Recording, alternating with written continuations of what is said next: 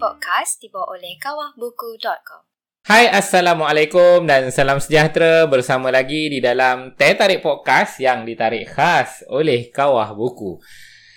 Mat Koi, Azan Safa dan juga Iskandar Kamel seperti biasa dalam episod ke-20 Menjadi Malaysia kita cuba untuk um, mencari susuk galu bagaimana Malaysia menjadi Malaysia. Ah ini ya, eh tujuan kita menjadikan uh, podcast menjadi Malaysia ini uh, yang tak kita tidak tahu lagi sampai bila episodnya akan berakhir tetapi kini kita sudah berada di episod yang ke-20 dan setiap minggu seperti biasa kita akan sebelum memulakan perbincangan kita dan uh, perbincangan kita kali pada minggu ini masih lagi berkaitan dengan campak. Ya, kita akan review buku dulu. Okey, uh, silakan kan? untuk setiap minggu dan apakah buku uh. yang akan kita pilih pada minggu ini adalah okay, Tarikh Raja Asal yang ditulis uh. oleh Abdul Razak Lubis, Derak Perantauan Kaum Mandeling dari Sumatera ke Tanah Semenanjung.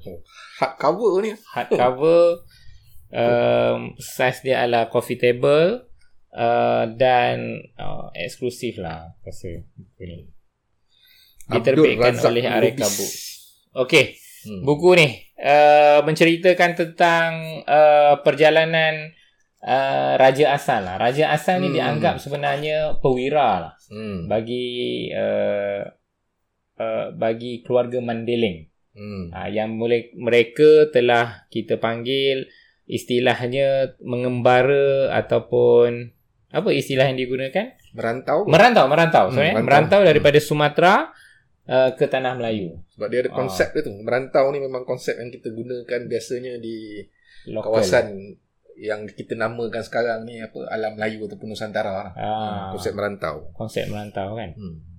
Dan Uh, menarik eh ceritanya adalah sebagaimana uh, Abdul Razak Lubis ini sewaktu dia nak menyiapkan manuskrip hmm. uh, uh, menyiapkan buku Raja Bilah iaitu uh-huh. buku sebelum daripada buku ni uh, telah menemukan dia kepada uh, tarikh raja asal dan keluarganya iaitu uh sebuah satu manuskrip yang dia sebagai daripada keluarga Mandeling uh-huh. tidak pernah melihatnya walaupun pernah mendengar tentang manuskrip ini sejak uh-huh. daripada dia kecil lagi uh-huh. sehinggalah apabila dia nak cuba untuk menyiapkan buku tentang Raja Bilah uh-huh. uh, pada tahun 2000 baru dia menemukan manuskrip tu yang diberikan oleh salah seorang daripada uh, ahli ataupun jawatan kuasa persatuan uh, Mandeling Indonesia uh-huh. dan tanpa um, orang panggil apa bila dah dapat itu tu dia rasa adalah satu khazanah mm-hmm. yang perlu diangkat lah dan yeah. dia telah menerbitkan buku inilah ambil masa dekat 20 tahun juga asalnya okay. Ya ini ni macam apa aku dah belik, macam belik-belik sikit tadi Azan. Ha. Dia macam apa catatan uh, keluarga juga kan? Catatan secara, keluarga. Secara keluarga eh. Hmm. Hmm. Raja asal ni disebut sebagai antara uh, orang yang mengetuai uh, per, per, perantauan yang pertama hmm. sewaktu perang Padri Ah, dari Sumatera, perang pada diri Sumatera. Ah, ke tanah hmm. Melayu. Menarik, menarik perang pada diri tu. Maknanya ada, dia orang ni merantau sebab ada berlaku konflik di apa yeah. perang padri lah. Ah. Hmm. So, itu antara apa tu uh, golongan ulama pada waktu tu dengan golongan yang dipanggil uh, apa tradisional lah. Hmm. Perang padri tu. Hmm. Ya, yeah. so itulah tarikh Raja Asas. Ada komentar kau? Tak baca lagi tak boleh nak, nak komentar. Tapi hmm. bila aku tengok-tengok kat sini eh ada pula nama kampung aku dekat sini. Ha aku mula-mula ingat orang kampung aku ni uh, antara pembuka kampung aku ni orang Rawa. Ha kan? Tapi uh, dalam buku ni orang Mandeling kan? Ha, jadi aku macam eh orang Mandeling ke orang Rawa? Sebab ada apa tu antara pembuka kampung aku tu uh, panggil Cik Abdul Karim lah uh, Cik Abdul Karim. Cik Abdul Karim ni setahu aku orang Rawa. Hmm. Dan dia ada mitos dia. Mitos dia aku tahu apa? Mitos dia adalah dia ni tunggang harimau. Hmm. itu mitos dekat kampung aku lah. Kan? Jadi kalau orang-orang daripada sebelah Sumatera tu, khususnya kalau orang-orang Rawa, orang Kerinci, ha, biasanya dia akan ada mitos-mitos yang berkaitan dengan apa harimau. Ha, hmm. Ha, khususnya ketua dia lah. Dan ada dalam dalam sini Aku tengok nama dia lah. Hmm. Ha, tapi harimau tu aku tak tahulah sebab aku tak baca ada ke tak. Ha, tapi nama dia ada dalam ni. Hmm. Hmm. Tapi dia sebut sini di Hmm. di blurb buku ni wacana ini mengungkapkan kepeloporan dan perjuangan keluarga besar Mandailing Hmm. yang diterajui oleh petinggi mereka tuanku raja asal Hmm. bersama-sama sekutu mereka kaum Angkola, Padang Bolak, Padang Lawas, Hmm. Sipirok, Rawa, Rau Hmm. dan Talu dalam upaya perdagangan, perkelianan emas dan timah serta Oh, pertanian. dia menggunakan apa istilah perkelianan. eh? perkelianan. Perkelianan ni macam lombong lah. Ha, ha, Pelombongan emas dan timah. Hmm. Oh, dan juga orang rawa. Orang rawa ni kira sebahagian daripada apa Sekutu kepada uh, sekutu kepada keluarga besar Mandailing. Hmm. Ini ya. Hmm. Baik, Dan baik. ini rasa khazanah yang perlu ada lah untuk Betul. mengkaji tentang uh, keluarga besar Mandailing. Hmm. Eh? Alright. Okey. Kita terus kepada perbincangan kita berlanjutan daripada minggu lepas Koi Hmm. kita bincang tentang sumber pensejarahan. Okey. Ha, sumber pensejarahan campa yang kau sebut ada tiga. Hmm. Ha, dan, uh, dari sudut prasasti, kemudian dari sudut artifak-artifak kan. Hmm. Uh, Binaan, artifak, binaan, monumen, arkeologi lah. artifak. Ah, hmm. Dan yang ketiga yang kita tak sempat nak bincang minggu lepas adalah uh, sumber yang berasal daripada catatan Ya. iaitu catatan Vietnam sendiri dan juga catatan daripada China. Okey. Jadi aku rasa berlanjutan daripada minggu lepas, Hmm. Koi, uh, boleh tak engkau menyambung perbincangan pada minggu ini berkaitan dengan sumber uh, dari sudut catatan tadi? Okey. Uh, kalau minggu lepas tu kita dah bincang tentang apa sumber persejarahan uh, Campa lah. Uh, yang terdiri daripada uh, tiga yang biasanya uh, akan diambil, uh, digali, dikaji dan dianalisis oleh pengkaji-pengkaji sejarah Campa. Hmm. Satu melalui prasasti, kalau dalam bahasa Inggerisnya inscription lah, batu bersurat. Kan? Yang ini ni memang ada banyak lah. Kita pun dah senarai kan dekat mana tempat yang kita jumpa, uh, yang yang pengkaji-pengkaji jumpa di uh, khususnya di Vietnam Tengah dan juga di sebelah uh, Selatan. uh, selatan apa uh, Vietnam dan kemudian juga binaan-binaan uh, dan juga apa uh, bahan-bahan arkeologi lah yang ditemui ya. Jadi uh, selain daripada itu sambungan daripada apa episod yang lepas tu tentang catatan-catatan. Catatan-catatan yang biasanya orang ambil uh, pengkaji-pengkaji ambil daripada uh, sejarah campa ni biasanya daripada catatan bertulis ni catatan Hmm. bertulis. Ni bukannya prasasti. Prasasti tu yang kita bi- bincang tu uh, memang ada di dalam bahasa Sanskrit dan juga di dalam bahasa campa tua. Hmm. uh, tetapi catatan yang bersifat bertulis ni kan bertulis ni maksudnya bertulis mungkin di dalam satu dokumen lah manuskrip lah kan. Uh, catatan-catatan ni daripada China dan juga daripada Vietnam. Dan ini macam kita bincang juga dalam episod-episod yang sebelum ni adalah kerana tradisi mencatat uh, secara uh, tulisan di dalam apa uh, bentuk kertas kan?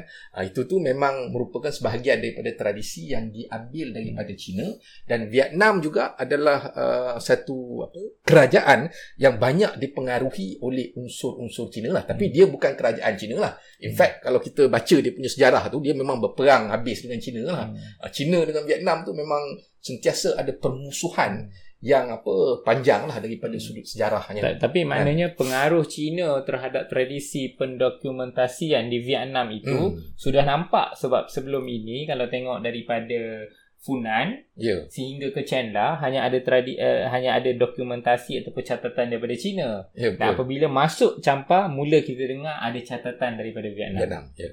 Okey, tapi ada masalah dia. Okey. Apa masalah dia? Masalah dia ni uh, rujukan aku ni adalah uh, daripada Michael Vickery lah. Hmm. So aku rasa kita kena bagi tahu juga kita ambil daripada mana Hmm. uh, kita punya apa uh, uh, apa penjelasan ni penerangan kepada apa kita punya penonton atau kita punya pendengar tu daripada Michael Vickery. So Michael Vickery ni adalah salah seorang daripada uh, expert lah pengkaji tentang apa campa yang yang lebih dahulu daripada uh, apa tu yang yang apa yang yang lebih terkini lah yang lebih terkini Hmm. tapi dia dah meninggal dah Hmm. kan uh, jadi uh, dia mengatakan salah satu daripada permasalahan bila kita nak bincangkan tentang catatan daripada China dan apa Vietnam ni adalah daripada sudut uh, apa ketepatan itu. Ketepatan ni maksudnya kita tak dapat nak apa memberi suatu uh, verifikasi ataupun uh, untuk sahkan dia Keabsahan. ah keabsahan keabsahan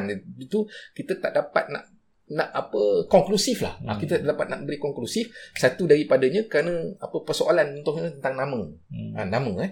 Contohnya nama pemerintah-pemerintah daripada Campar ni kalau dalam apa ah, catatan Cina eh misalnya dalam catatan Cina tu dibandingkan pula biasanya orang yang mengkaji pencampar ni kan ada tiga uh, apa tu uh, sumber tu dia akan cross check lah. Dia akan membuat apa uh, perbandingan antara catatan daripada Vietnam, catatan daripada China dengan prasasti Hmm. dan juga dengan apa bahan-bahan apa binaan dan juga ekologi lah.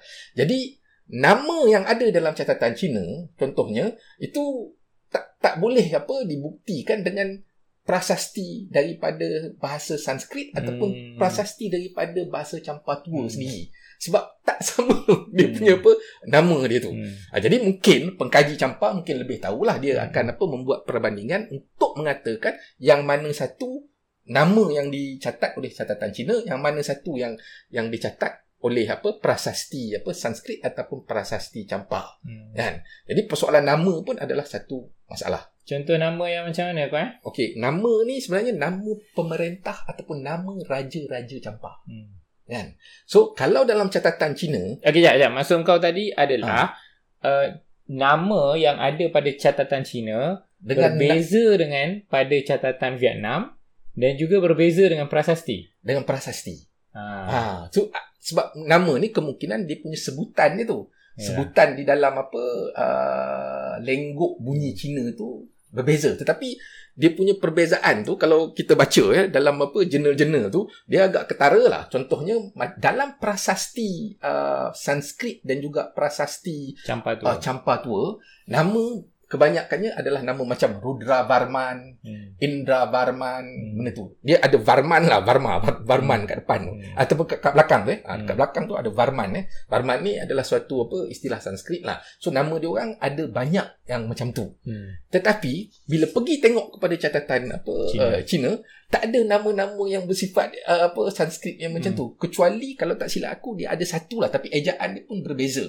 Kalau macam catatan Cina dia banyak menggunakan fan. Hmm. Ah, Fan. Kau ingat tak masa kita bincang pasal apa uh, Funan. Funan. tu kan uh, nama macam Fan Shihman. Hmm. Fan Shihman itu ada dalam catatan Cina Hmm. kan.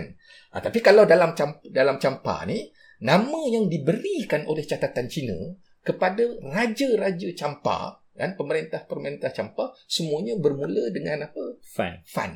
Ah, tapi dalam prasasti uh, apa tu uh, campa Dia yang dikatakan campa Varman. Ha, ya, biasanya nama-nama Sanskrit lah Varman. Tak ada pun apa nama-nama macam apa Fan tu. Ha, Hmm. jadi ini menimbulkan kerumitan untuk kita mencari ketepatan betul ke siapa pemerintah-pemerintah di nama yang sebenarnya. Hmm. Ha, itu satu uh, Azan. Eh. Kemudian yang keduanya macam apa catatan macam nama tempat. Hmm. Ha, nama tempat eh. contohnya ada dalam catatan-catatan Cina contohnya Lin Yi Hmm. kan Lin Yi dalam prasasti apa campa nama Lin Yi itu uh, tak ada begitu juga Zitu Hmm. ha Zitu itu pun uh, tak ada. ada dalam catatan, tak ada dalam prasasti. ada dalam catatan tetapi tidak dijumpai dalam, Dalam- prasasti dalam prasasti ni mungkin nama-nama uh, nama-nama uh, lain Hmm. jadi bagaimana untuk kita menentukan yang catatan daripada China dan juga catatan daripada Vietnam sebab dalam Vietnam pun ada nama-nama yang lain juga Hmm. uh, ketepatan dengan uh, prasasti tu Hmm. Ah kan? Kalau prasasti ni kita boleh katakan itu ditulis oleh campa sendirilah, orang campa sendiri. Yang satu lagi yang ditulis oleh orang, Orang luar. luar. Orang luar yang melihat campa dan menulis tentang campa berbanding dengan orang campa yang menulis tentang campa di Hmm. dalam dia punya prasasti. Kan? Yang ini ni uh, kurun-kurun yang ada prasasti lah. Tapi selepas pada tu, campa memang dia ada manuskrip sendirilah. Seperti mana yang apa Dr. Alino bagi tahu uh, dalam apa dia punya apa komen dekat Facebook eh, guna Facebook tu, dia ada bagi tahu ada 1790 manuskrip uh, Hmm. campa. Ah kan? Yang ini ni adalah satu manuskrip daripada tulisan orang campa sendiri. Jadi ada dua perbezaan situ. Orang lain tulis tentang kita dan kita tulis tentang kita. Hmm. Lebih kurang macam, macam Cuma, tu lah. cuma selingan kau eh. Ya. Uh, bila Dok- Dr. Alino sebut kita Ha. berjaya menemukan Kita berjaya menemukan. hikayat uh, Indrapati ke apa? Ah, Indrapati dengan ya, ya, betul, betul, betul, betul, betul, betul. uh, Betul betul betul. Aku aku rasa ada ni. Dua Mano kan? Ha, jap jap. Ha. Yang ni just kena kena kena bagi tahu orang lah. Ha, yang ni. Yang ni ni yang apa Dr. Alino uh, bagi tahu satu akayat dua doa manung eh? akayat dua manung eh? hmm. dan ikayat ni dia uh, ada kena mengena dengan kita lah hmm. uh, sebab dia diterbitkan oleh Perpustakaan Negara Malaysia. Hmm. Terbitkan Perpustakaan Negara Malaysia. Kemudian ada satu Kalau lagi. tak ada kaitan, tak adalah Perpustakaan Negara. Ha. Terbit kan? Ha. Kemudian satu lagi, Akayat Indra Patra. Yang ini pun uh, Perpustakaan Negara Malaysia hmm. juga. Kan? Hmm. Yang ini ni diambil daripada manuskrip Campa sendiri. Hmm. Kan? Jadi, permasalahan daripada uh, apa tu catatan-catatan tu berhubung kait dengan uh, sejauh mana ketepatan istilah nama tempat dan juga nama raja-raja lah. Hmm. Bila kita apa itu yang kita kalau kita belajar dalam historiografi tu maknanya aku bila aku baca tu aku melihat bahawasanya ini adalah sejarah raja-raja. Hmm. Ha, kalau sejarah rakyatnya mana? Ha, itu mungkin kita tak tak tak dapat apa maklumat yang cukup lah hmm. kerana pada waktu tu yang ditulis oleh orang luar contohnya daripada China ataupun Vietnam biasanya adalah hubungan dia dengan, dengan pemerintah ya, di wilayah dia bukannya hubungan dia dengan apa orang-orang biasa lah ha, dan satu lagi yang menjadi apa problem dia salah satu daripada apa uh, ini Vikri ya bila Vikri membincangkan tentang catatan daripada Vietnam dan China ni salah satu daripada problem dia mereka hanya menulis tentang campa bila kejadian di campa tu memberi kesan kepada mereka hmm. itu satu jadi kalau dia tak memberi kesan, dia tak tulislah dalam hmm. catatan dia. kan? Hmm. Kan? Jadi sekali lagi kita tak dapat untuk, untuk apa uh, mengetahui secara keseluruhan. Secara meluas. Uh, secara hmm. meluas, secara lebih mendalam. Sebab benda yang efek dengan dia baru, baru ada uh, catatan. Bagi, baru ada catatan. Itu satu Azan. Eh? Kemudian satu lagi, kalau tak... Uh, ya, aku nak kena ingat balik apa yang aku baca daripada Vikri. Eh? Uh, satu daripada sudut apa yang apa uh, peristiwa yang berlaku kena pada dia Kemudian satu lagi yang memberi kesan kepada dia, kemudian satu lagi adalah kalau sekiranya dia ada hubungan secara langsung dengan hmm. apa pemerintah campur. Yang itu hmm. akan dimasukkan ke dalam catatan. Hmm. Contohnya kalau ada daripada duta daripada apa uh, campur yang pergi uh, apa melawat apa China ataupun melawat Vietnam ataupun ada macam apa uh, hubungan untuk memberi apa biasanya dalam bentuk uh, apa dalam bahasa Inggeris dia panggil tributary lah maknanya hmm. dia tribute dia memberi macam apa untuk dia uh, mengesahkan kepenaungan hmm. Cina ke atas dia jadi macam kita kalau sebelah-sebelah utara tu kita bagi bunga emas kan hmm. kepada apa kedah bagi bunga emas kepada siap ha, lebih kurang macam tu lah jadi bila ada hubungan yang macam tu baru ada dalam catatan hmm. uh, Cina dan juga catatan Vietnam dan kemudian satu lagi Uh, permasalahan dalam catatan-catatan apa uh, China dengan Vietnam ni selain daripada hanya menulis tentang sesuatu yang beri kesan kepada mereka dan apabila ada hubungan secara langsung dan yang ketiganya permasalahan dia kadang-kadang benda tu sudah berlaku bertahun-tahun dahulu baru dicatatkan. Ah, kemudian baru dicatatkan. Jadi adakah ah, benda ada itu, ada beberapa tempat lah. Jadi maksud ah. dia adakah catatan itu masih uh, tepat sebagaimana apa yang telah berlaku dua ke tiga ya. tahun yeah. yang lalu. Yang ini ni menarik sebab bila kau baca apa tu uh, mana tak tadi yang aku apa Vika ni. Yang ni ini menarik ni sebab bila menulis tentang uh, apa uh, catatan ni aku uh, nak kena nak kena uh, nak, nak kena semak balik eh. Aku bagi, bagi contohnya Okay, ni Vikri ya. For some period of Champa history, this Chinese history were compiled long after the event and obviously at second hand. Hmm. Maknanya kejadian tu dah berlaku lama, tetapi kemudian baru ditulis. Kemudian bila ditulis tu pun adalah catatan sumber kedua. Hmm. Ha, mungkin orang cerita dekat orang tu, orang tu cerita dekat penyalin hmm. dan penyalin baru baru salin. Ha, ini salah hmm. satu daripada dia punya problem lah. Ha, kemudian satu lagi, uh, dia kata ada ber- ada satu uh, bentuk catatan eh, daripada Song Qi eh. Song Qi ni mungkin catatan daripada dinasti Song lah. Hmm. Kemungkinan lah aku pun tak tahu dalam bahasa Cina. Uh, compiled in the 14th century after which nearly half of the Song Huiyo, Song Huiyo ni mungkin satu lagi catatan yang lain hmm. was lost.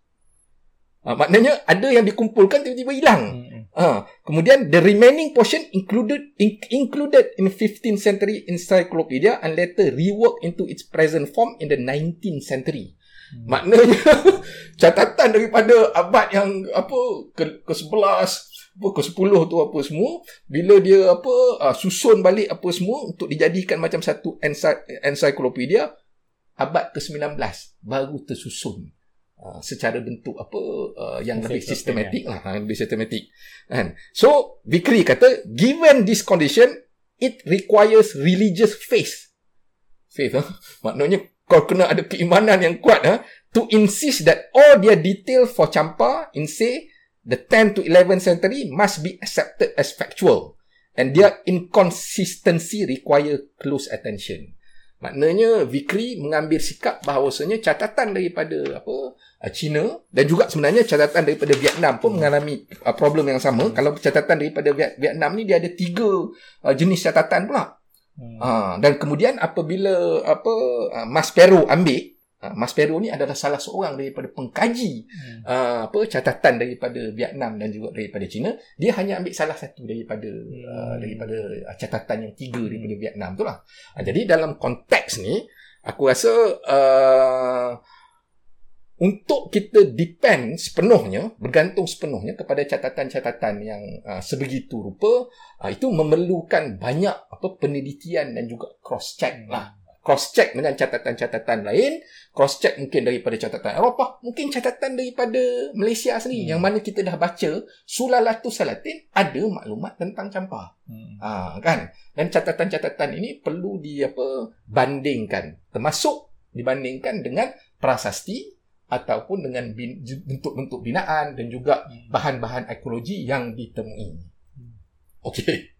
Aku rasa kita dah bincang tentang apa uh, sumber lah. Ya. Uh, cuma bila tadi kau eh, kau uh, merujuk Vikri kan. Hmm. Um, bila kau merujuk Vikri, uh, khususnya apabila kita bercakap uh, pasal Campa 2-3 episod ni memang nama Vikri lah yang muncul. Ya betul.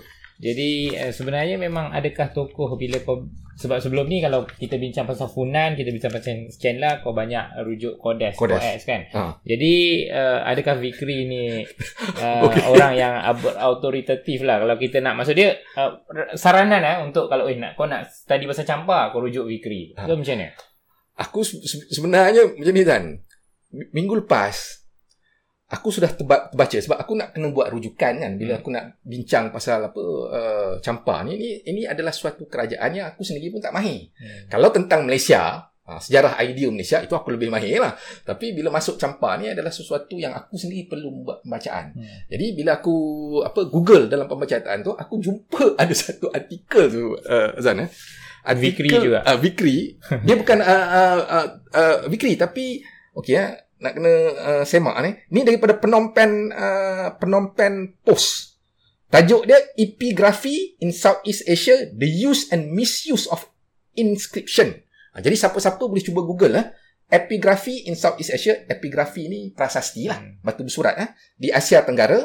Dia punya penggunaan dan salah guna. Rupanya ada salah guna juga Hmm. rupanya prasasti ni. Dan salah satu daripada yang dia mention dalam ni, dia kata ada satu yang dekat Thailand ni, dekat Thailand ni, menarik ni. Ni kita kongsi je lah apa yang aku Hmm. baca. Eh. Yang ni agak menarik lah. Dia panggil Ram Kam Heng Controversy. Hmm. Ram Kam Heng Controversy ni adalah satu kontroversi yang uh, merujuk kepada satu prasasti di Thailand Hmm. yang dikatakan palsu. Hmm, dibuat. Ha. Prasasti itu dikatakan dijumpai oleh raja dia, Hmm. Raja Mongkut pada waktu tu. Ha, tetapi kemudian lepas pada tu bila ada orang Biasalah kalau arkeologi ni kan kau kena tengok dia punya Hmm. carbon date lah, dia punya apa uh, bentuk tulisan, nak- kita nak bandingkan dengan daripada mana. Jadi uh, ada apa historian lah, sejarawan daripada Thailand kata benda tu palsu, benda ni jadi kontroversi. Dan kemudian melibatkan raja pula tu. Hmm. Biasanya untuk mengabsahkan lah. Ha. Mengabsahkan salah silah, susu galuh. Ah, betul. uh, Kedudukan Tetapi raja yang ini kan. ni yang Ram Kam Heng apa prasasti uh, uh, Ram Kam Heng ni adalah prasasti yang yang dikatakan bermulanya tulisan skrip skrip skrip Hmm. apa bahasa Thai. Oh. Ah, skrip bahasa Thai. Jadi dia punya argument dia skrip bahasa Thai ni sudah ada lama kurun ke berapa tak aku aku tak aku lupa eh tapi bu- boleh rujuk pada sini lah. Ha, ada pun gambar di sini eh. Kalau siapa-siapa boleh tengok ini gambar dia ni eh. Macam Hmm. tu- tulisan yang apa uh, banyak. Jadi orang kata kemungkinan ada beberapa tulisan tu Mongkut sendiri yang buat.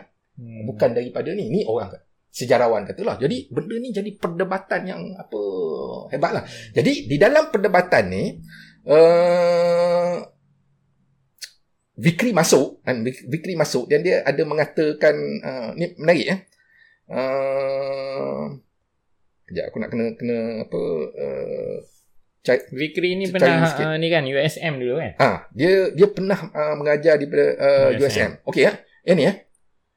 Sebab kita minggu minggu-minggu yang sebelum ni kita banyak merujuk kepada Kodes kan. Hmm. Ha, jadi dalam ini dia kata to study nowadays Cambodian history yang ini merujuk kepada apa Cambodia yang apa yang yang nampaklah Hmm. Angkor apa Funan, Chenla apa semualah yang yang sekarang ni di wilayah yang apa Cambodia moden lah. Dia kata to study nowadays Cambodian history kan Kodes.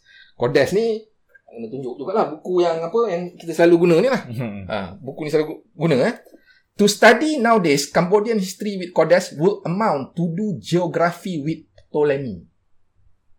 Kau pernah tengok tak Ptolemy punya peta? Aku tak pernah tengok. Okey, kalau kau tengok Ptolemy punya peta, memang dah apa dalam bahasa Inggeris kita panggil outdated lah. Hmm. Sudah ketinggalan. Yeah. Jadi, tapi aku tak rasa Kodes ni ketinggalan. Tapi Vikri kata, uh, lebih kurang macam tu lah. Kalau kau masih lagi menggunakan apa Kodes, sebenarnya Kodes ni banyak digunakan oleh sejarawan-sejarawan yang lain. Hmm. Ha, dia bukan sahaja apa uh, uh, macam apa kalau macam kita mungkin kita kenal macam apa uh, hall uh, kan Hmm. kemudian uh, ada beberapa lagi lah uh, nama uh, yang ni banyak mereka merujuk kepada Kodes tapi yang itu tu apa penerbitan yang lama lah uh, tapi yang ini ni agak baru eh.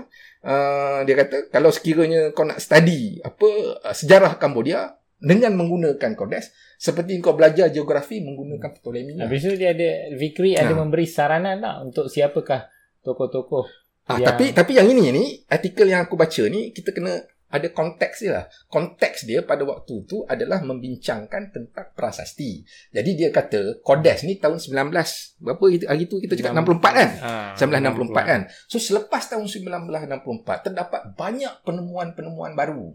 Ah, khususnya prasasti-prasasti lah. Ah, pasal-pasal di dalam bahasa apa Sanskrit dalam bahasa Champa. Jadi dia kata kalau kita masih nak menggunakan Kodes mungkin kurang Ketinggalan. kurang, ah, ket- keting- ketinggalan lah. Ah, jadi kita mesti menggunakan kalau untuk, untuk dia dia menggunakan yang mutakhir lah. Hmm. Ha, maknanya bukti-bukti empirikal yang kita jumpa daripada prasasti, daripada binaan ataupun daripada catatan Cina dan juga apa catatan Vietnam dan juga catatan-catatan Eropah yang, yang lain adalah berdasarkan kepada penulisan-penulisan yang lebih terkini. Hmm. Dan aku hari tu jumpa dengan Dr. Alino. Dr. Alino sarankan pada aku untuk baca Anne Valerie Schweier. Ya, aku nak uh, apa check check tengok eh. Uh, check uh, uh, dia punya apa uh, nama dia tu lah. Nama dia ni dia ada buat satu artikel aku ada sempat baca sikit tadi kan. Uh, Okay. Anne Valerie Schweier. Hmm. Ha, dia dia pun orang Perancis juga. Ha? Aku rasa orang Perancis ni. Ha, Anne Valerie uh, Schweier. The Birth of Champa. Yang ini ni 2019. Oh. Ha, 2019. Maknanya lepas. ha, jadi saranan Oh, daripada Vikri tu maknanya untuk kita apa mengetahui uh, orang kata pengetahuan terkini lah. Maknanya kita mesti merujuk kepada jurnal-jurnal yang lebih terkini jugalah. Ya. Kau Ha, kan? kita ni dok menyembang pasal Dr. Alino ni dah dah 2 3 episod. Oh, ya. Sebab dia banyak bagi komen. Bila bila bila Dr. Alino nak nak nak datang ke sini ni? Ha, so kalau Dr. Alino apa tengok ni kita Tak, kena aku, aku cadang macam ni. Aku cadang bagi kita tahu panggil dia. Dr. Alino untuk conclude pasal campa nanti. Ha, okey menarik menarik, menarik. Ha, aku kan? rasa okey. Ah, cantik Ah, tu. Rasa Ah. tu. Biar aku habiskan dulu Ha. apa pasal campa kan. Hari ni ni kita dah bincang pasal sumber-sumber dia dan problem-problem dalam sumber. Hmm. Nah, maknanya kita at least kita ada kesedaran. Hmm. Bila kita nak belajar sesuatu yang apa ribu tahun lah. Ini Hmm. ribu tahun yang yang yang yang yang yang, yang, yang, yang lepas lah. Bila kita nak belajar sesuatu yang ribu tahun, kita mesti ada kesed- kesedaran kemungkinan ada kerumitan-kerumitan Hmm. khususnya dalam untuk mendapatkan bukti-bukti yang lebih tuntas untuk menjawab persoalan-persoalan tentang pensejarahan Hmm. suatu kerajaan yang ribuan Ya. tahun dahulu. Ya. Ya, dan aku rasa sangat cantik eh. Kita Ha. punya idea tadi di akhir Di akhir campa kita bagi Dr. kita Alino bagi. Dr. Alino ha, conclude, kan? kan. Okay, Koi. Kita kena berhenti setakat ni. Kita pun dah Okey. ambil masa yang panjang. uh, untuk masa yang seberingkas ni sebenarnya aku nak remind kawan-kawan eh Okey.